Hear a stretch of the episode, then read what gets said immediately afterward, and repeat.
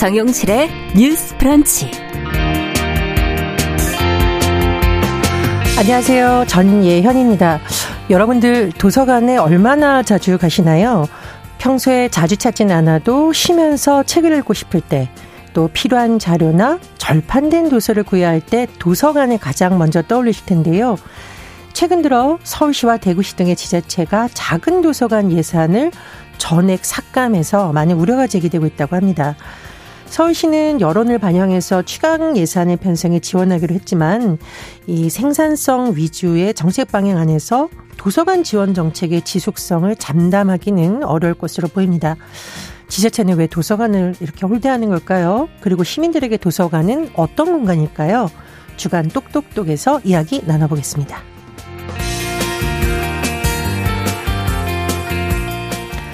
요즘 대중문화에서 가장 뜨거운 관심을 받는 분야 웹소설입니다.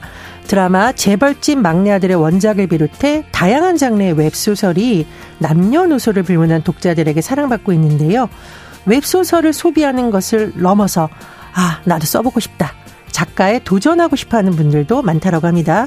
어, 재미있는 현상인데 오늘 초대석에서는 웹소설의 인기 요인과 직업으로서 웹소설 작가의 현실은 어떠한지 현업 작가와 이야기 나눠보겠습니다. 정문희 작가와의 만남 기대해 주십시오. 2월 10일 금요일 정용실의 뉴스 브런치 문을 열겠습니다.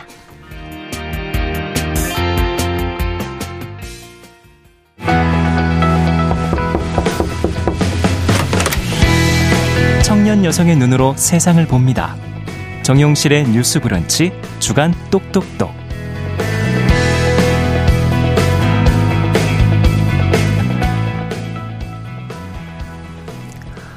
예, 정용실 아나운서의 휴가 언제 끝나나 이 목소리 누구인가 궁금해하시는 분들도 많을 텐데요.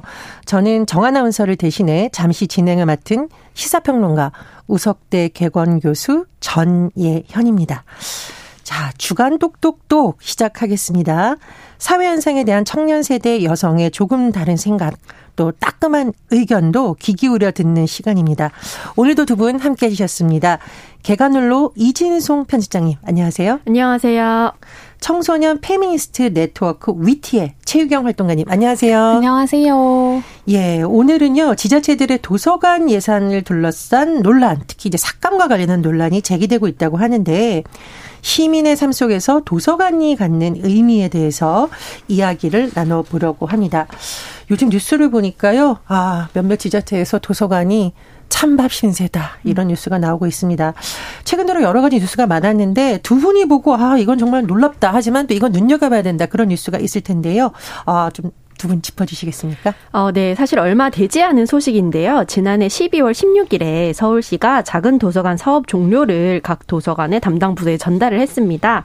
이제 반대 의견을 표하는 민원이 올라오니까 서울시 대변인실이 작은 도서관 이용 현황 통계를 제시하면서 이 작은 도서관 사업이 성과 미흡 사업으로 분석됐다라고 발표를 하면서 근거를 제시했는데요. 또 지역 환경에 맞는 새로운 방향을 모색할 예정이라고도 밝혔습니다. 그런데 이를 둘러서 논란이 뜨거워지니까 이제 바로 바로 다음 날인 20일에는 작은 도서관 육성 지원 사업을 좀 정교하게 설계해서 추진하겠다라는 계획을 내놓았는데요. 작은 도서관 사업 예산을 편성하지 않는 표면적인 근거는 일평균 방문자 수와 대출 도서 수 정리하면 이용자율, 이용률이 낮기 때문이라고 하는데요. 이것 때문에 이제 예산을 투입할 근거가 없다는 뜻이라는 이야기입니다. 하지만 이용률만으로 도서관의 성과를 측정할 수 있을까라는 의문이 생기는데요. 도서관이 과연 책만 빌려보는 공간인지 음. 도서관의 역할을 어, 이렇게 이용률만으로 판단할 수 있는지 우리가 혹시 도서관의 본질을 놓치고 있는 건 아닌지 되돌아볼 필요가 있다고 생각합니다. 예, 성과에 따른 평가 우리가 여러 가지 생각해 볼 지점이 있는 것 같은데 최경 활동가님도 여러 가지 느끼신 점이 많았을 것 같습니다. 네, 아무래도 좀 작은 도서관 관련해서 좀 꼭 서울만이 아니더라도 지자체에서도 굉장히 좀 많은 논란들이 있었는데요. 기사에 따르면 대구시 이제 올해 본 예산에는 작은 도서관 지원 예산이 한 푼도 반영되지 않았다라고 합니다. 그래서 지난해 같은 경우에는 사실 구군 작은 도서관 활성화 지원 사업이라는 이름으로 약 2억 원여 2억 원의 이제 사업비가 편성 집행된 바가 있는데요. 그런데 사실 어, 작은 도서관 예산이 전액 삭감된 것은 작은 도서관 진흥법 제정 이후에 10년 만에 처음 발생하는 일이라고 합니다.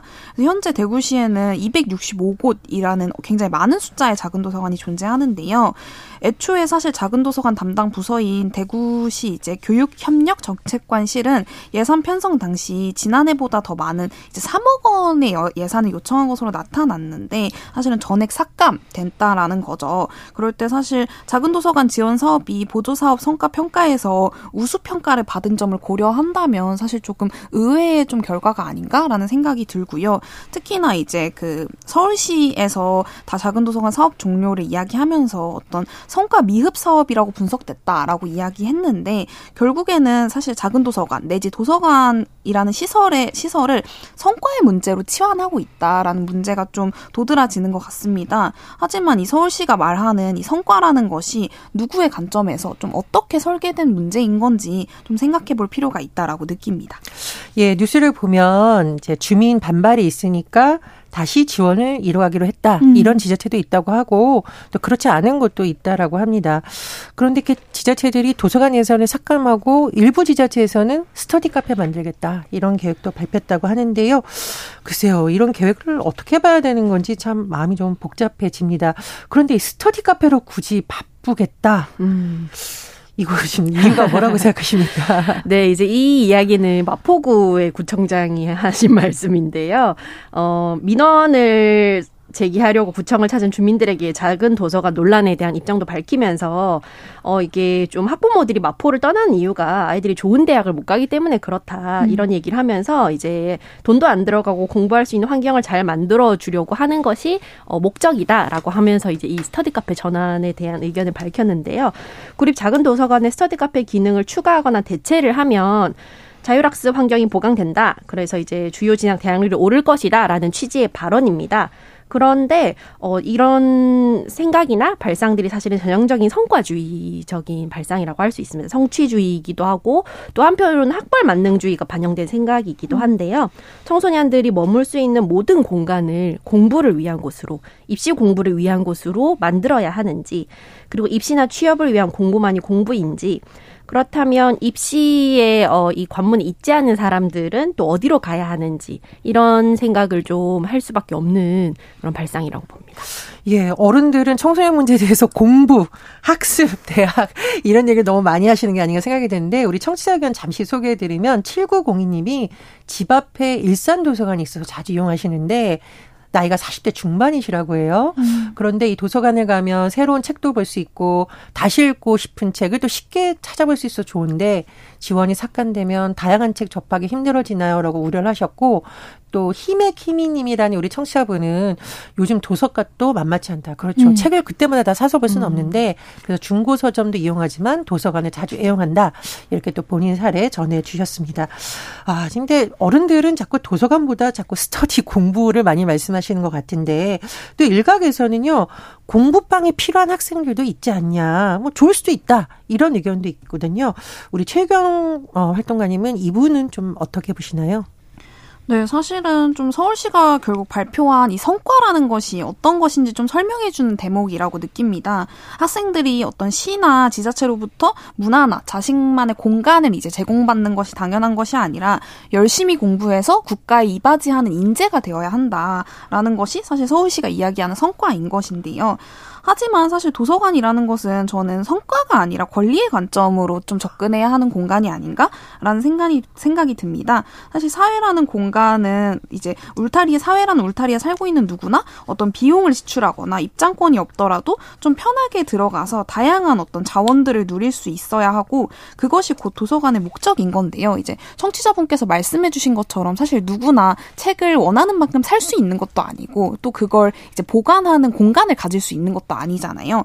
면에서 사실 도서관의 목적이라는 것이 굉장히 명확하게 있고 그리고 저는 좀 진송님이 말씀해주신 그런 어떤 학벌 만능주의처럼 사실 이 입시 중심 사회에 어떤 비판적인 입장을 가지고 있기 때문에 일명 이 스터디 카페나 공부방 등이 늘어나는 것 계속해서 많은 게 좋다라고 여기는 것도 좀 우려스럽습니다. 그 특히 그것이 좀 도서관으로부터의 어떤 시설 사용 목적 변경이라면 더더욱 그런데요. 왜냐하면 사실 어떤 도서관을 공부방으로 바꾸겠다라는 이야기가 말이 안 되는 게 도서관과 공부방의 모정은 완전히 다르거든요. 그러니까 이런 것들이 좀 오인돼서 계속해서 사용되고 있는 것 같아요.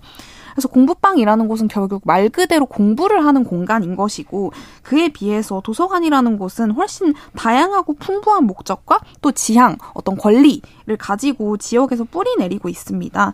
사실 국가에서 이야기하는 이 성과라는 것이 굉장히 단일하고 일관적이고 또 말씀해 주신 것처럼 학벌 만능주의 쪽의 관점이기 때문에 사실 발생하는 문제가 아닐까라는 생각이 듭니다. 최경 활동가님이 말씀해 주신 내용 중에서 권리라는 걸 다시 한번 생각해 보게 되고요. 또 어른들은 공부하면 보통 시험 보는 공부만 생각을 하시는데 음. 사실 도서관을 통해서 우리가 하는 공부라는 건 좀 보다 폭넓은 개념이 아닌가 이런 생각이 듭니다. 그런데 자꾸 이렇게 예산 삭감하고 뭐 성과 미흡하다고 없애고 이러다 보면은 지역 공동체에서 도서관, 특히 작은 도서관 사라지는 거 아니냐 이런 생각을 하게 되는데요. 아, 상상해 보면 좀 전 개인적으로 너무 삭막하다. 음. 다 스터디 카페 어린이들에게 다 가서 공부만 해. 음. 입시책 읽어라. 이렇게 할수 있는 건 아니라는 생각이 좀 들기도 합니다. 음. 그렇다면 이전에 이런 시설들을 누가 어떻게 이용했는지 우리가 찬찬히 살펴보면 왜 작은 도서관이 이렇게 없어지거나 예산이 삭감되는 것을 우려하는지 더 살펴볼 수 있을 것 같습니다. 음. 이런 여러 가지 걱정이 되는 부분 또 그렇다면 예전은 어땠는지 네. 편집장님 좀 설명해 주시겠어요? 네, 사실은 공공의 관점에서 접근을 좀 해야 되는데요. 사실 근대 이전까지 도서관은 왕이나 귀족, 성직자 등 특권층의 전유물이었습니다. 글을 읽고 도서관에 출입할 수 있는 소수가 지식과 정보를 독점을 했고요. 한 50년, 60년 전까지만 해도 또 여성들이 도서관에 들어가는 것이 금지되기도 했었거든요. 음. 하지만 근대 산업화 이후 또 민주주의의 성장과 함께 도서 공공 도서관이라는 개념이 싹트기 시작했는데요. 이건 또 사회적 인프라라는 개념과 함께 가기도 합니다. 사회적 자본이 사람들 사이의 관계나 네트워크를 가늠하는 개념이라면 이제 사회적 인프라는 사회적 자본이 발달할 수 있는지 없는지를 결정하는 이런 물리적 환경을 이야기를 하거든요. 그래서 도서관, 학교, 놀이터, 공원과 같은 이런 공공시설이 필수적인 사회적 인프라의 한 예라고 할 수 있습니다. 이 도서관은 독서 모임이나 뭐 작가와의 만남, 동화 구형, 글쓰기 강연, 지역 아카이빙 모임 등 굉장히 다양한 문화 행사가 열리기도 하고 참여 프로그램이 열리기도 하는데요. 지식을 공유하고 생산하는 장이 되기도 합니다.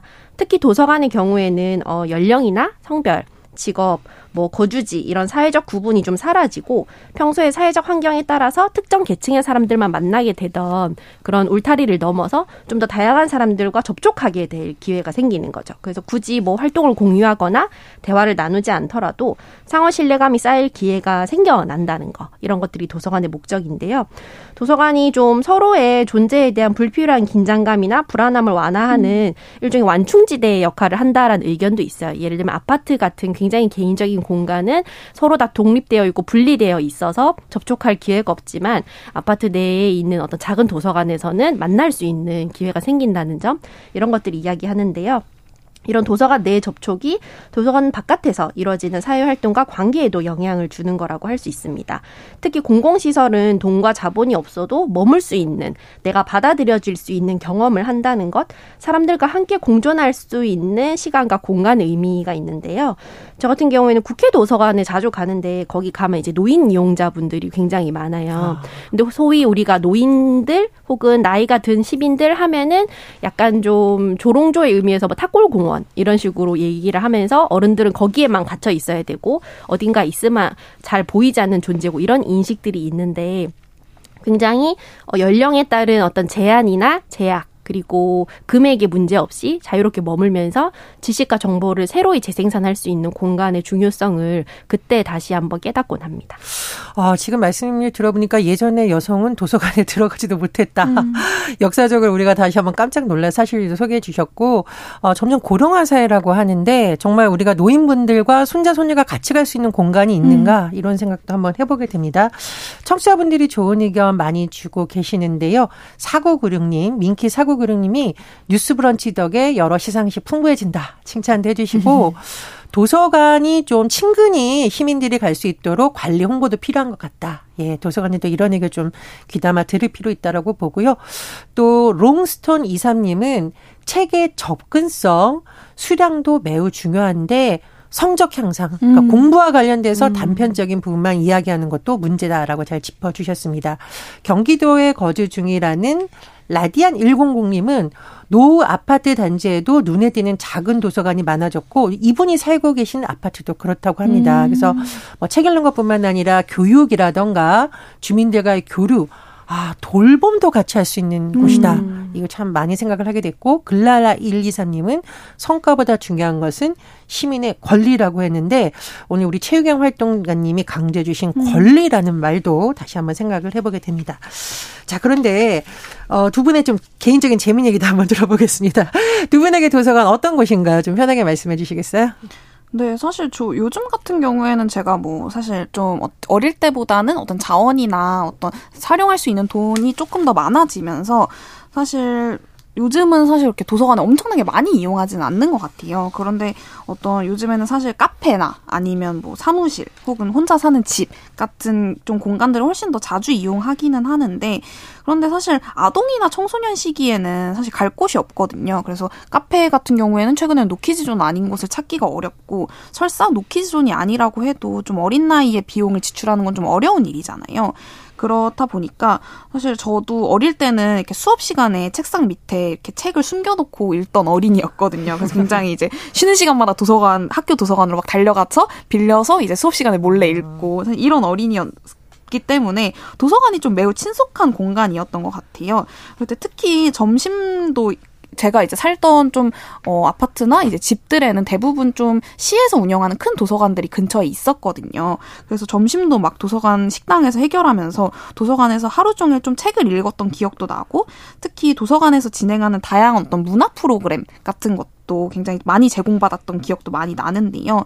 그럴 때 예전에 좀 어, 들었던 말 중에 사실 모든 게 어른의 시선에서 맞춰진 사회라는 공간에서 어떤 어린이는 이방인일 수밖에 없고 외국인일 수밖에 없다라는 이야기를 들은 적이 있는데 사실 어린이였던 저를 어떤 유일하게 이방인으로 만들지 않는 곳이 바로 좀 도서관, 특히나 어린이 도서관 같은 곳들이었던 거거든요.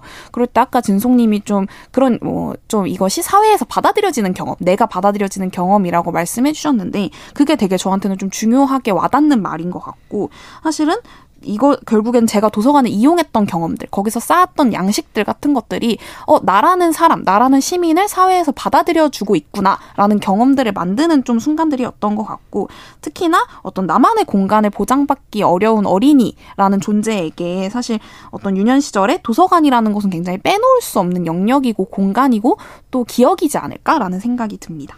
지금은 뭐 자녀가 한 분인 집은 각방 주는 경우도 있지만 저 같은 경우에도 제 방 가져오면 기억이 없거든요. 맞아요. 그래서 이제 도서관이 어떻게 보면 나만의 공간 음. 이런 개념도 있었던 것 같은데 최경 이제 활동가님 말씀 잘 해주셨고 이준송 편집장님도 어릴 때 도서관에 특별한 기억이 있으실 것 같은데요. 어, 네. 특히 이제 제가 어릴 때는 이렇게까지 미디어 환경이 발달하지 않은 상황이었기 때문에 거의 이제 책이 유일한 어떤 세상을 보는 창구기도 했는데요. 어릴 때 이제 집 앞에 시립 도서관이 있었습니다. 그래서 한글을 전혀 모를 때부터 이제 엄마 손을 잡고 거기를 다녔던 기억이 나는데 나를 받아들여주는 곳이 있고 내가 마음껏 만지고 꺼내볼 수 있고 그렇게 해도 혼나지 않는 공간이 있다는 것이 사실 굉장히 좀 벅찼던 기억이 나요. 지금 생각해 보면은 아마 그때 엄마한테도 그 공간이 좀 숨 쉴 만한 곳이지 않았을까라는 생각이 들거든요. 사실 육아라는 거는 좀 자기랑 지적 수준이 안 맞고 대화가 통하지 않는 존재랑 되게 오래 있어야 되는 일인데 도서관에 가서 이제 저를 풀어놓고 엄마는 또 책을 볼 수 있고 그런 공간이었기 때문에 그 공간이 굉장히 저희한테는 중요한 시간이었다는 생각이 들고요.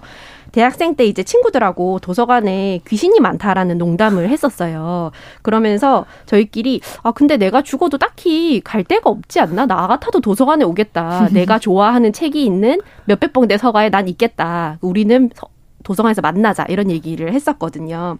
그러니까 수많은 역사와 이야기가 쌓인 곳이라면은 거기 있어도 내가 외롭거나 너무 겉도는 존재가 아니지 않을까 이제 그런 농담을 했던 기억도 있습니다.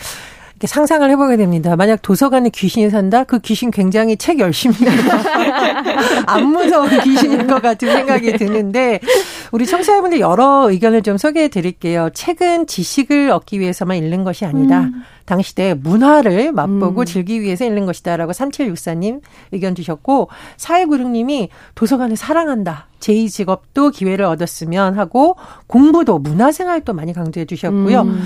어, 도세권이란 말이 있네요.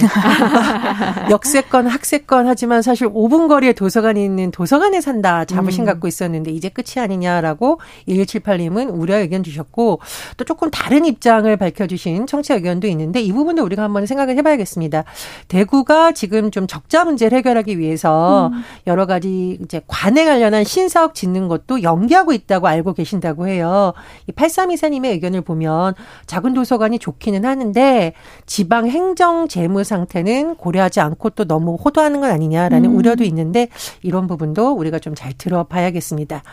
큰 딸이 바로 집 앞에 스터디 카페 비싸요. 버스 타고 도서관 가요. 라고 하는 의견도 재밌는 공공구사님 주셨고, 8살 된 손주가 있는데, 집에만 오면 도서관 가서 책 읽고 싶다고 때를 쓴다. 음. 아, 이분 행복한 고민 하시는 것 같습니다.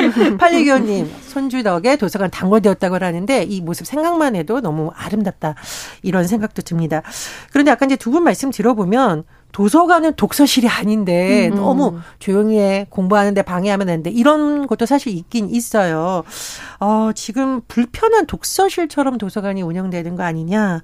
이런 문제도 좀 생각을 해봐야겠고 도서관이 과연 우리가 말하는 생산성을 향상시키는 공간이냐 이런 생각도 들게 됩니다.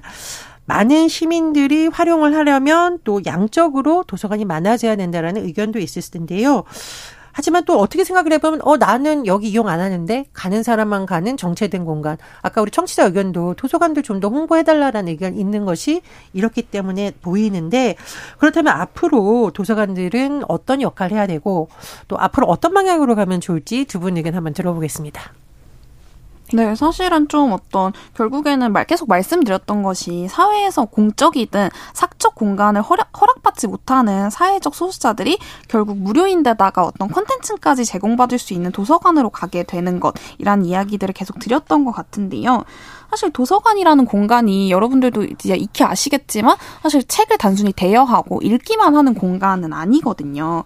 애초에 사실 요즘에는 사실 복합문화 공간이라는 게 굉장히 유행하잖아요. 뭐 노래도 듣고 공연도 하고 어떤 다양한 강연도 열고 이런 좀 복합 문화 공간들이 굉장히 많이 생기고 또 유행하고 있는데 사실 각종 도서관들이 이미 사실 이 복합 문화 공간의 기능을 충실히 해내오고 있었다라는 이야기를 좀 드리고 싶고요. 그리고 전에 저는 좀 지역 기 기반의 작은 도서관에서 이제 초청해 주셔서 강연을 한 적이 있는데 굉장히 지, 가보니까 저도 지역 자치를 활성화시키는 굉장히 중요한 거점이기도 하더라고요. 사실 그런 면에서 저는 좀 도서관에서 지나치게 엄숙해야 한다거나 정숙해야 한다라는 것에 좀 의문을 가지기도 하는 것 같습니다. 사실 결국 조용히 할 수 있다라는 것도 일종의 능력이기 때문인데요. 뭐 휠체어 사용자라거나 어린이들은 필연적으로 사실 소란을 만들어내는 존재일 수밖에 없습니다. 그럴 때 도서관에 어떤 지나친 정숙해야 한다라는 어떤 관념 같은 것들은 결국에는 소수자들에게 손가락질할 수밖에 없는 어떤 시스템을 만들어냅니다. 그래서 도서관의 진짜 목적이 성과 도출 이 아닌 권리 보장이라면 사실 이런 도서관의 지나친 엄숙과 정숙도 좀 다시 생각해봐야 하는 부분 아닐까라는 생각이 듭니다. 그렇습니다. 청취자 여러분들이 궁금해하시는 거 잠깐 답을 좀 드려야 될 것 같은데 아파트 주민센터나 전철역 이런 곳에 조그마한 도서관이 있는데 이거 다 작은 도서관이라고 볼 수 있냐? 예, 그런 것도 작은 도서관이라고 볼 수 있었고 또 지금 어린이 도서관에 갔는데 너무 이제 어린이 도서가 적었다. 도서의 질 중요하다는 음. 의견 민기 사구 그름 주셨습니다. 자, 우리 이진송 활동가님 얘기 좀 짧게 들어볼까요? 네, 아까 최혜경 활동가가 말씀해 주신 것처럼 공공장소이기 때문에 연령과 계층 상관없이 누구도 배제되지 않고 지식과 휴식을 얻는 공간으로서 좀 여러 가지 물리적 환경 같은 것도 좀 개선이 되었으면 좋겠고요. 작은 도서관의 경우에는 아무래도 장소가 좀 한정적일 수밖에 없는 한계가 있다 보니까 좀 테마를 정해서 좀 더 심층 깊게 도서를 갖춘다던가 하는 방식으로 차별화를 통해서 접근을 하면 더 이용자들을 매력적으로 끌어들일 수 있지 않을까라고. 생각을 합니다. 예. 오늘은 지자체들의 작은 도서관 예산 삭감과 관련된 논란 그리고 공동체를 위한 도서관의 역할에 관해서 이야기 나눴습니다. 청소년 페미니스트 네트워크의 최유경 활동가님 그리고 계간홀로 이진송 편집장님과 함께했습니다. 두 분 오늘 말씀 잘 들었습니다. 감사합니다. 감사합니다. 정용실의 뉴스 브런치 이제 1부 마치고요. 2부로 바로 돌아오겠습니다. 11시 30분부터 일부 지역에서는 해당 지역 방송 보내드립니다.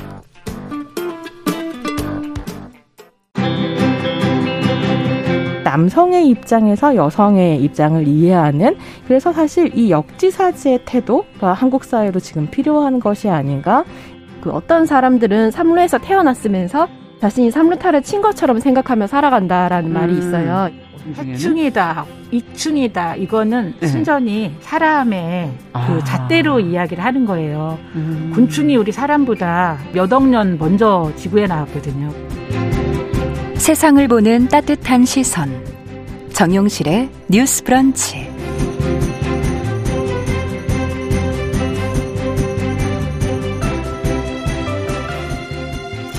정용실의 뉴스 브런치 2부 시작했습니다. 다양한 분야에서 활약하는 여성들을 만나보는 금요일의 초대석 시간인데요. 자, 최근 몇 년 사이 웹소설 대중들이 쉽게 몰입할 수 있고 또 너그럽게 주머니를 여는 이른바 킬러 콘텐츠로 각광을 받고 있습니다. 하나의 직업으로는 평생 먹고 살 수 없는 요즘 시대이다 보니까 제2의 직업으로 웹소설 작가에 도전하는 분도 많다고 하는데요. 오늘 이분들 정말 주목하셔야겠습니다. 현업 작가분과 함께 현실적인 이야기 나눠보겠습니다. 웹소설 하면 이분이다라고 해도 과언이 아닐 정도죠. 웹소설 작가 정무늬 씨 초대했습니다. 어서 오세요. 반갑습니다. 정무늬 작가님 지금 일어나서 고개 숙여 인사하실 뻔 했는데 아 로맨스 장르 웹소설은 정무늬 이런 말이 있을 정도로 팬이 많은 작가세요. 우리 청취자들 중에 근데 또 모르시는 분들도 있으니까 어, 본인 소개도 부탁드리고 또 어떤 작품이 있는지도 소개 부탁드립니다. 네, 저는 2017년부터, 아, 16년부터 로맨스, 로맨스, 판타지 장르를 쓰고 있는 웹소설 작가 정문입니다. 음, 여러 작품을 썼는데요. 최근에는 시한부 황후의 나쁜 짓, 완결 후 에반젤린 그런 식으로 로맨스 판타지 장르를 좀 많이 썼고요. 2022년 20 2020년에 신춘문예 세계 세계일보 신춘문예로 등단을 했고 웃기는 작가 빵문이라는 유튜브 채널을 운영하고 있어요. 근데 소개를 로맨스 장르의 정무늬다 이런 얘기 전혀 들어본 적 없고요. 로맨스 장르 웹소설 작가 중에 인터뷰를 하는 많이 하는 사람이 정무늬다 이렇게만 생각해 주시면 감사할 것 같습니다. 정무늬 작가님 이 작품을 왜 언급 안 하셨습니까? 세자빈의 발칙한 비밀. 아 예. 훌륭한 작품이죠. 제가 요즘 읽고 있는 웹소설 바로 정무늬 작가님이 쓰신 건데 최근 몇 년 사이에 웹소설이 정말 인기가 많고요. 지하철 버스 음. 보면 휴대전화 통해서 보시는 분들도 굉장히 많습니다. 네. 왜 이렇게 이유가 많다 고 생각을 하세요? 그게 웹소설이라는 장르는 사실 예전부터 있었어요. 로맨스나 스릴러나 판타지나 그런 건 대여점에서 많이 읽곤 했었는데 우리가 스마트폰이 보급이 되면서 독 대중들이 접하게 되는 매체가 완전히 달라졌잖아요. 예전에는 신문에서 신문을 보는 지하철에서 신문을 보시는 분들이 많았는데 이제는 다 스마트폰으로 접근을 하게 되고 스마트폰에서 뭔가 읽을 거리, 즐길 거리를 찾다 보니까 웹소설이나 유튜브나 그런 쪽으로 재미를 많이 느끼시는 것 같아요. 그래서 웹소설이 인기를 많이 얻지 않았나 생각합니다. 예. 그리고 뭐 이제 휴대전화가 있으면 언제든지 책을 읽을 수 있는 이런 환경도 영향을 미칠 것으로 보이는데 어떻게 작가로서 느시기에 웹소설 정말 인기 많다. 나 인기 많다. 이런 거 느껴지십니까? 어, 인기 많은 거는 매달 통장에 찍히는 인세가 얼마나 많은지 실감을 하게 해주는데요. 그보다는 플랫폼들이 웹소설을 유통하는 플랫폼들이 대형 플랫폼들이 있어요. 카카오 카카오 페이지나 네이버 시리즈나 리디북스나 문피아나 이렇게 여러 플랫폼이 있는데 그 각 플랫폼에서 매주 런칭하는 작품 수가 한 1, 2, 3년 전에 비해서도 훨씬 많아졌어요. 그리고 독자 독자분들도 많이 는 게 느껴지지만 이 웹소설을 쓰겠다고 이 장르로 들어오셔서 작품을 발표하시는 작가 수가 엄청 늘었다는 걸 느끼고 있습니다. 그만큼 경쟁이 엄청 심해진 거죠. 아, 우리 작가님이 이 뉴스브런치에 출연하신 것만 봐도 웹소설에 대해서 얼마나 많은 분들이 관심을 갖고 있는지 좀 추측을 할 수 있을 것으로 보이고요. 그런데 이제 작가님이 웹소설 작가로 유명하시긴 하지만 또 순문학으로 신촌 문예에서 등단을 하신 소식도 제가 들은 적이 있습니다. 보통 이제 순문학 쓰시는 분들은 순문학만 쓸 거라고 우리가 생각을 하는데 어떤 계기로 웹소설 쓰게 되셨어요? 써오셨어요? 저는 순문학을 15년 전부터 계속 써오고 등단 준비를 했었는데 이게 뜻대로 잘 안 되더라고요. 그래서 워낙 그 등단을 못하고 실패를 많이 하고 그러던 와중에 일하던 직장에서 해고를 됐어요. 그래서 음. 일방적으로 해고를 되고 그 뒤에 직장을 찾으려니까 할 수 있는 일이 너무 없는 거예요. 그런데 저는 10년 넘게 문장을 쓰고 소설을 만들고 그런 걸 연습을 했잖아요. 그래서 내가 10년 이상 단련한 기술로 먹고 살 수 있는 길이 없을까 고민을 하다가 웹소설이란 장르를 알게 되고 그때부터 쓰기 시작해서 저는 운이 좋게 처음 쓴 작품으로 상을 수상하고 바로 전업 작가가 된 케이스거든요. 그래서 그만큼 웹소설에서 벌어들이는 수익이 순문학과는 비교하기 좀 어려울 만큼 그렇게 유의미한 그런 수익이 난다고 볼 수 있습니다. 예, 그런데 이 사실 뭐 순문학과 웹소설 완전히 다른 거 아니야? 이렇게 생각하실 수도 있거든요. 음. 근데 비슷한 점도 있을 것 같아요. 그러니까 네. 어떤 점은 비슷하고 음. 어떤 점은 다르다. 설명을 좀 부탁드릴게요. 비슷한 점은 아무래도 작가가 활자로 허구의 이야기를 독자들에게 전달한다. 그런 이야기라는 그 틀은 항상 똑같고요. 그거 말고는 아, 비슷한 점을 찾기보다 다른 점을 찾기가 훨씬 더 쉬운데요. 사실 그 허구의 이야기를 독자가 읽는다라는 걸 제외한 나머지는 거의 다 다르거든요. 일단 우리의 수, 우리가 쓴 읽고 쓰는 순문학은 다 종이책으로 돼 있잖아요. 요즘에 이북이나 이북 리더기로 책을 읽는 분도 많지만 기본적으로는 종이책 종이책을 기본으로 그거에 맞게끔 서비스가 되는데 웹소설은 독자의 대부분이 스마트폰으로 접근을 하기 때문에 스마트폰에서 요구하는 그런 간격이나 띄어쓰기나 음. 그런 호흡들에서부터 달라지고요. 그리고 캐릭터나 줄거리나 전체적으로 그런 사용되는 모든 것들이 순문학과 웹소설은 차이가 있을 수 있는데요. 그 중에서도 가장 큰 차이점은 웹소설은 독자가 독자들이 바라는 재미를 얼마나 전달할 수 있는가를 중점적으로 쓰기 때문에 아무래도 상업성이라는 게 굉장히 중요한 장르고요. 순문학 같은 경우에는 상업성을 신경 쓰시는 작가님들도 물론 계시지만 작가의 작품의 완성도라든지 그런 예술성이 더 중요시되는 장르라고 볼 수가 있겠네요. 제가 정문희 작가님 인터뷰 기사를 많이 찾아보니까 어 순문학은 클래식 아. 그리고 웹소설은 어, 팝 이렇게 이제 비교를 해주셔서 귀에 쏙 들어오기도 하고 재미있는 표현 중에 이제 순문학은 고구마 웹소설은 사이다 이렇게 비교해 주셨는데 사실 우리가 이제 고구마도 배고플 때 먹어야 되고 그러다 네. 가끔 네. 사이다도 마시고 싶고 음. 그런 걸 잘 비교를 해주셨던 것 같은데 근데 이제 대중들이 일부의 의견이긴 합니다만 웹소설 좀 가볍다 음. 이런 경향도 있는 것으로 보여요. 여기 대해서는 좀 어떻게 보시나요? 근데 그거는 재밌게 가볍게 빠르게 읽히기 때문에 그런 생각을 가지고 계시는 게 너무 당연하고요. 저도 웹소설을 쓰기 전에 어 웹소설 너무 유치 어 너무 음. 이래서 나는 못 읽겠어 나는 못 쓰겠어 이렇게 생각하고 접근을 했는데요. 근데 그게 웹소설 자체가 유치하고 가볍고 그런 게 아니라 독자들이 그렇게 이렇게 단순하고 빠른 문장을 써야지 훨씬 읽기가 쉽고 가독성이 좋아지고 그래서 더 많은 독자를 불러올 수 있기 때문에 웹소설 작가들이 그런 문장을 선호하게 되는 그런 게 있고 그런데 웹소설이 한창 붐업되고 많은 작가분들이 들어오고 그래서 장르도 좀 다양해지면서 어떤 웹소설 같은 경우는 정말 문학 작품 이상으로 철학을 담고 있는 작품도 있고 그래서 독자들 독자분들이 작품에서 원하는 수준도 되게 높아져서 예전과는 확실히 더 완성도가 높아졌다. 밀도가 높고 예술성으로 또 뒤지지 않는 작품들이 많다라고 생각을 하고 있습니다. 네. 우리 뭐 이번에 드라마 신드롬 일으킨 재벌집 음. 막내 아들 이 원작이 이제 거의 국민 웹소설이라고 불릴 정도로 인기를 많고 또 이게 장르를 불문하고 요즘 뭐 웹소설들이 굉장히 많아져서 영화로 제작되기도 하고 아, 드라마로 제작되기도 하는데 이렇게 인기 있는 웹소설에는 분명히 특징이 있을 음, 것 같아요. 네, 웹소설 써보고 싶은 분들을 위해서 음. 좀 힌트를 좀 주시겠어요? 어, 저도 그 힌트를 알아서 정말 훌륭한 작품을 써야 되는데 아직 좀 부족한 것 같고요.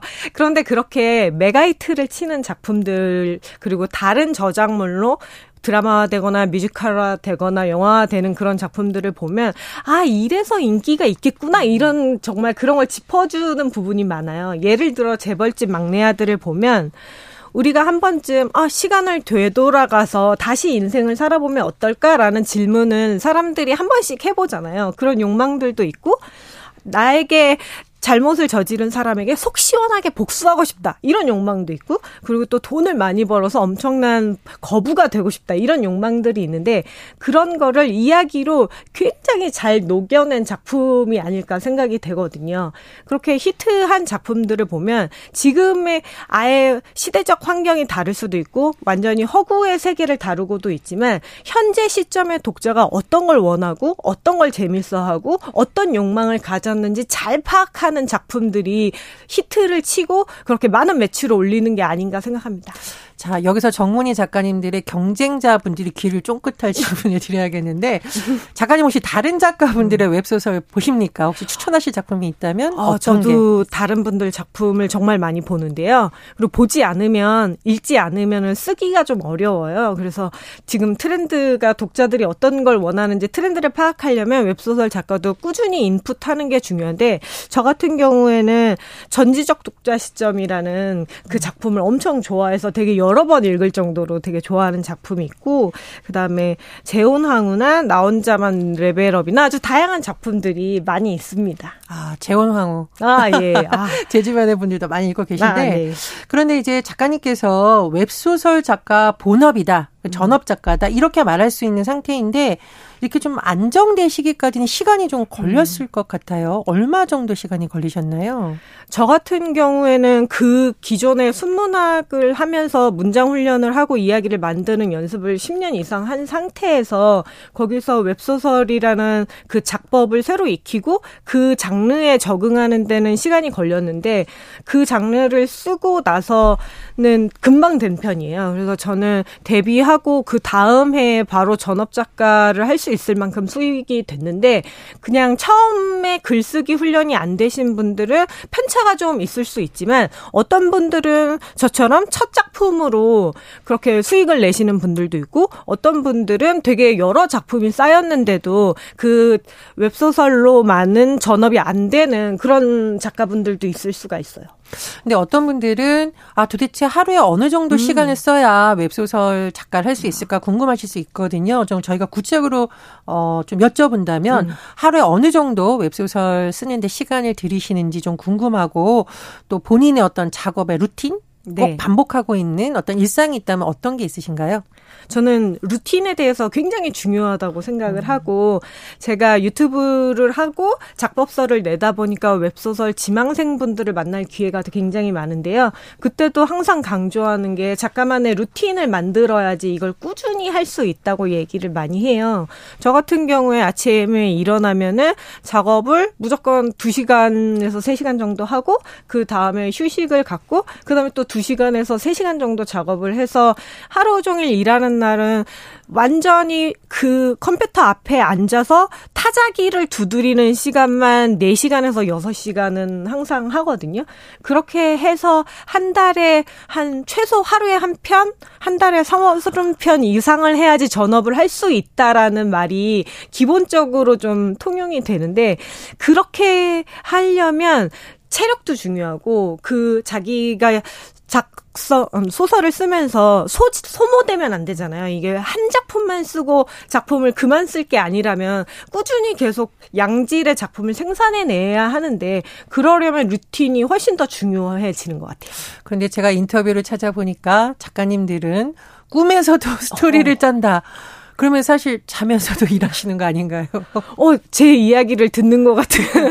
저도 꿈에서 자기 전에 누워있을 때 생각이 굉장히 많이 들거든요. 아, 이걸 어떻게 해야지 더 재밌게 하지? 이걸 어떻게 해야지 더 독자가 더 쫄깃할까? 이런 생각을 하다 보면은 꿈에서도 그 관련된 이야기가 나오고, 그래서 정말 작 작품의 집필하는 시간을 제외하고 구상을 하거나 차기작을 떠올리거나 그런 이야기의 얼개를 만들고 어떤 반전을 줄까 생각하는 건 늘 하고 있다고 봐도 무방할 것 같아요. 예. 웹소설을 쓰는 것을 본업으로 삼고 싶은 분들을 위해서 저희가 조금 구체적으로 질문을 한번 드려보겠습니다. 웹소설 돈 된다 이런 말이 조금 있어요. 쓰기만 하면 다 대박 나는 건 아닐 것 같고. 어, 그럼요. 예. 우리가 이렇게 생각하는 것에 대해서 좀 조언을 해주신다면요. 어. 근데 웹소설이 돈이 된다는 얘기는 굉장히 몇 년 전부터 소문이 났고 그래서 드라마를 쓰시던 분들, 저처럼 순문학을 쓰시던 분들, 아니면 방송 작가를 꿈꾸시는 분들 여러 분들이 웹소설에 도전을 많이 하고 계세요. 왜 그렇게 돈이 된다라는 얘기가 많이 나오냐면 이렇게 2차 저작권으로 팔리고 재생산되는 작품도 많지만 웹소설 쪽에서는 저 같은 전업 자 작가가 진짜 셀 수 없이 많아요.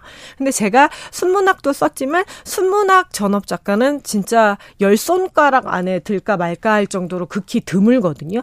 그래서 글을 쓰는 걸 좋아하고 이야기를 만드는 걸 좋아하는 사람들은 늘 존재하는데 이 글로만 먹고 살 수 있는 장르가 있다라는 것 자체는 굉장히 매력적이잖아요. 그래서 많은 분들이 시작을 하고 그렇게 되고 하나가 잘 되면은 굉장히 막 수백억대 매출을 버는 그런 히트작들도 나오다 보니까 아 웹소설 돈 된다 나도 한번 써봐야지 이런 생각을 하는 경우들이 되게 많고 저도 그랬습니다.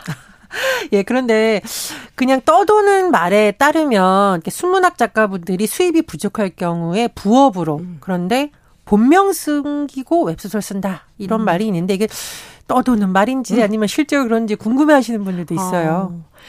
저 제 주위에도 순문학을 쓰는데 웹소설 한번 써보고 싶다 이런 친구들이 있고요. 그리고 실제로 웹소설 작가로 활동하시는 순문학 작가 들도 있는 걸로 알아요. 그리고 지금 웹소설 작가로 활동 중이다가 이번에 어떤 모 신문사 신춘문예로 등단하신 분도 있고 그런데 뭐 본명을 숨긴다 이렇다기보다는 본명을 드러낼 기회가 거의 없고요.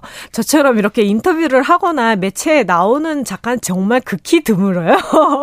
그래서 어 내가 순문학을 또 쓰고 웹소설도 쓴다라고 말할 수 없을 뿐이지 그거를 일부러 숨긴다던가 그러지는 않을 것 같아요. 그리고 일단 필명 자체가 저는 정문이라는 필명을 웹소설에도 쓰고 순문학에서도 쓰는데 다른 대부분 분들은 그렇게 우리가 닉네임처럼 그런 레몬 개구리라든지 알파 타르트라든지 글 쓰는 기계라든지 그런 작가분들처럼 본명을 전혀 유치할 수 없는 필명을 쓰기 때문에 어 저 사람 숨기는 거 아니야 이렇게 볼 수 있지만 전혀 숨기는 게 아니라는 거 그냥 그럴 뿐이라는 거라고 생각해 주시면 좋겠습니다. 정문희 작가님께서 떨린다고 하셨는데 청취자들은 그렇게 안 들으시는 것 같습니다. 8625번님의 의견. 작가님 얘기 듣고 있으니 소설에 빠져드는 것 같다. 어쩜 말씀을 이렇게 만나게 하시는지라고 의견을 주셨습니다. 자, 2년 전쯤에 쓰신 책이 굉장히 화제였어요. 이 제목 자체가 솔깃합니다. 웹소설 써서 먹고 삽니다. 이런 책을 내셨는데, 그렇다면 웹소설 작가의 수입이 어느 정도 되는지 저희가 좀 조심스럽게 여쭤봐도 되겠습니까? 수익에 대한 질문은 굉장히 많이 해주시는데요. 그게 궁금할 수밖에 없어요. 어, 웹소설 작가 돈 많이 버는데 대체 얼마나 벌길래 많이 버는 거야? 라고 생각을 했는데, 이렇게 그렇게 궁금해 하시는 분들이 많은데, 저가, 저도 되게 궁금했어요. 처음 현업이 들어갔을 때. 그런데, 다른 작가들이 얼마나 수익을 내시는지 전혀 모르지만, 저 같은 경우에는 첫 해에 중소기업 직장인 수준의 인세를 벌었고요. 그리고 점점점 연차가 쌓이는 연차가 쌓이는 것 등 마치 승진한 것처럼 연봉이 오르듯이 인세가 조금 조금씩 늘어나서 제일 그게 근데 어떤 작품을 발표했는지 그 작품마다 매출이 규모가 다르기 때문에 얼마큼이 평균이다라고 말할 수는 없지만 대기업 평균 연봉보다 지금은 더 많이 벌고 있고요. 그래서 어 막 억대 막 이런 것도 경험해 본 적은 있습니다. 아, 이른바 우리가 이제 대박 났다. 팬들의 반응이 굉장히 뜨겁다 할 때는 그렇게까지도 할수 어, 있다. 그럼요. 억대 저 같은 경우에는 작품이 굉장히 잘 된 작품이 있긴 하지만 정말 놀랍도록 잘 된 작품이라고 보기엔 좀 어렵거든요. 이쪽 바 이쪽 세계에서는 정말 놀랍도록 어, 우리가 웹소설을 읽지 않는 독자분들도 어디선가 이름을 한번 들어본 것 같은 작품은 정말 수백억 대 매출을 기록했다고 보시면 될 것 같습니다. 예, 좀 저희가 조금 껄끄러우실 수 있는 부분도 너무 솔직하게 답변을 잘 해주셨는데 요즘 뭐 직장 다니시는 분들도 학생들이 아 나도 웹소설 작가 도전하고 싶다 이런 분들 많은 것으로 보여요. 어, 뭐, 재밌다. 또 돈도 잘 벌 수 있을 것 같다라고 관심을 갖는 것 같은데, 제가 이제 뉴스를 보니까 대학 교수님이 아예 웹소설 작가로 이제 전향을 하신 경우도 있고, 의사를 하시다가 웹소설 발표했는데, 맞아요. 이게 내 작- 적성이다라고 해서 의사의 길을 접고 또 웹소설 작가로 하시는 분도 있다라고 하는데, 다만 이게 이제 우리가 평균적으로 할 수 있는 얘기는 아니잖아요. 그래서 이것을 뭐 부업으로 한다던가 아니면 두 번째 직업으로 고려해 주시는 분들이 있을 텐데 그런 현상을 좀 어떻게 보시는지 그리고 실제로 그렇게 할 만하다고 추천해 주실 수 있는지 솔직한 의견을 한번 듣고 싶습니다. 어, 저는 그런, 그렇게 생각을 하시고, 내가 이쪽을 써보고 싶다, 그래서 도전해보고 싶다라고 하시는 지망생들을 만나면 너무 반가워요. 일단, 많은 다양한 작가들이 들어와서 작품을 쓰고, 그러면은 더 좋은 작품이 많이 나오고, 더 좋고, 다양한 작품이 나오면 나올수록 이 웹소설 시장 자체가 더 커질 거라고 생각하거든요. 그리고 수익적으로도 부업이나 아니면 요즘에 엔잡러가 유행이잖아요. 한 가지 작업으로 우리가 충분히 생활비를 벌지 못하거나 아니면 이 직장에서 그만두게 돼, 그만두게 됐을 때 내가 제 2의 인생을 꿈꾸면서 도전하시는 분들이 있는데 그런 분들한테 너무 추천을 해 드리고요. 그 대신 조언 드리고 싶은 건 도전하는 건 너무 간단하고 웹소설을 쓰기 시작하거나 아니면 오히려 웹소설 작가가 되는 것도 굉장히 쉬워요. 사실 방법적으로는 굉장히 쉬운데 그거를 지속할 수 있느냐? 이것으로 내가 직업을 직업이 유의미한 직업으로 수익을 낼 수 있느냐는 완전히 다른 문제거든요. 그래서 나에게 그런 꾸준함이 있느냐? 그렇게 계속 공부하고 쓰고 막 악플도 달리고 계약도 안 되고 투고에서 떨어지고 공모전에 서 떨어지고 이- 그런 걸 견디면서도 계속 쓸 수 있는 마음이 있다면 누구나 도전할 수 있다고 생각합니다. 예, 근데 이제 지속성 말씀을 해주셨는데 저도 사실 방송하다가 이렇게 댓글 살짝 보거든요. 칭찬 댓글이 있으면 기분 좋지만 또 안 좋은 것 있으면 마음에 상처를 입을 수도 있고 또 웹 콘텐츠 독자들의 안목이 점점 높아지다 어. 보니까 예리한 댓글도 달릴 수가 있겠습니다. 뭐 칭찬 받으실 때야 좋으시겠지만 부정적인 댓글 보실 때는 아, 뭐, 어떻게 해야 되나 고민하실 수도 있고, 뭐, 따끔한 지적, 음. 받아들일 때도 있겠지만, 무턱대고 공격하는 댓글도 분명히 있거든요. 이런 댓글들 어떻게 좀 받아들이시거나 혹은, 아이, 어떻게 털어내시는지, 그것도 얘기해 주시면은, 이제 웹툰 작가 데뷔하시는 분들, 아, 네. 웹소설 작가 데뷔하시는 분들한테 큰 도움이 될 것 같습니다.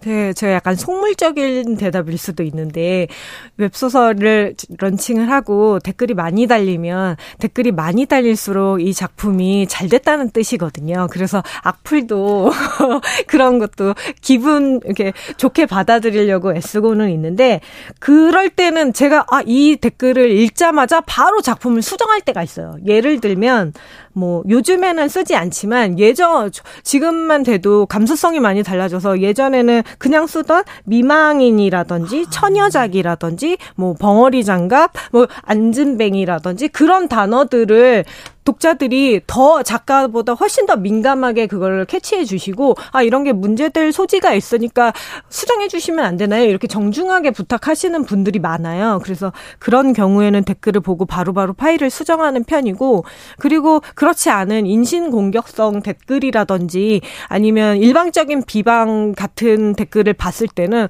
아 저분이 마음이 좀 안 좋으시구나.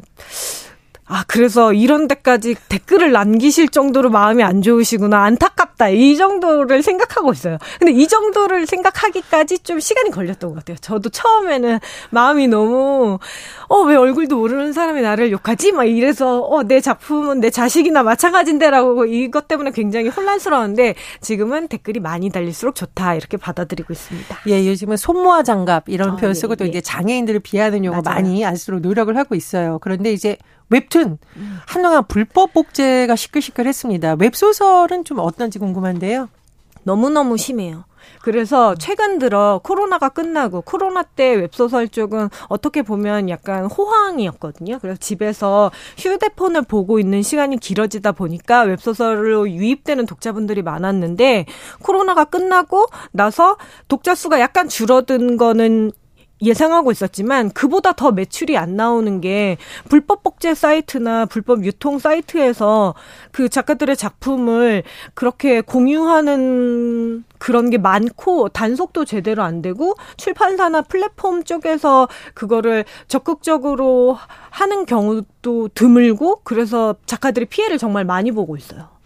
근데 플랫폼 말씀을 해주셨으니까요. 이제 아무래도 플랫폼 기반으로 활동하는 작가분들이 많은데 문제는 작가분들이 잘 모르거나 혹은 플랫폼이 그 힘을 악용해서 계약이 좀 불리하게 되는 것 아니냐. 계약도 참 중요한 시대가 된 것 같습니다. 맞아요. 작가님 혹시 이런 경험 있으신지 아니면 또 초보 작가들을 위해서 이런 점 꼭 확인해라 조언을 좀 부탁드릴게요. 저 같은 경우에는 운 좋게 그런 계약상 불이익을 받아본 적은 없는데요. 계약서가 엄청 중요하고요. 그리고 표준 계약서라는 게 웹소설 쪽에서도 있긴 있어요. 그런데 그거를 출판사에서 그대로 쓰는 게 아니라 출판사에 맞게 그거를 변경을 하고 대부분 플랫폼이랑 작가가 직접 계약하는 게 아니라 중간에 에이전시나 출판사를 끼고 런칭하는 경우가 많다 보니까 대체적으로 작가는 출판사랑 얘기를 하게 되는데요. 인쇄 비율이라든지 그다음에 뭐 표지를 만드는데 디자인 비용이라든지 그런 것도 굉장히 중요하고 제가 가장 좀 초보 작가분들이 계약할 때 주의하라 주의를 해 주셨으면 하는 부분은 이 서, 인쇄를 받거나 그럴 때 이게 작품에 대한 인쇄 선인쇄인지 아니면 작가에 대한 선인쇄인지가 조금 달라요. 그러니까 내가 A 작품을 썼는데 이 작품으로 선인쇄를 수익을 천만 원 받은 게 아니라 이 천인 천만 원을 수익을 내지 못하면 다음 작품까지 이어지는 경우가 있거든요. 그런 부분을 좀 조심해 주시면 좋을 것 같아요. 예, 자 이제 마무리할 시간 다 됐습니다. 웹소설 작가로서 더 이루고 싶은 부분 있으신지 짧게 좀 아, 부탁드립니다. 네, 웹소설론 제가 아직 이룬 게 별로 없고 그냥 이름만 좀 알려졌을 뿐인데 그래서 좀 이름이 알려질 정말 이 알려진 이름만큼 유의미한 수익을 거두는 그런 대박작을 쓰는 게 저의 가장 큰 목표고요. 지금 제가 에세이를 준비하고 있어요. 그래서 순문학과 웹소설과 에세이와 여러 장르에서 기억되고 재밌는 이야기를 생산하는 작가가 되고 싶은 게 저의 목표입니다. 네, 금요일 초대석 오늘은 정문희 웹소설 작가와 함께했습니다. 작가님 말씀 감사합니다. 감사합니다. 정용실의 뉴스브런치 오늘 금요일 순서 마칩니다. 정용실 아나운서 대신 진행을 맡은 저는 전예현이었습니다. 고맙습니다.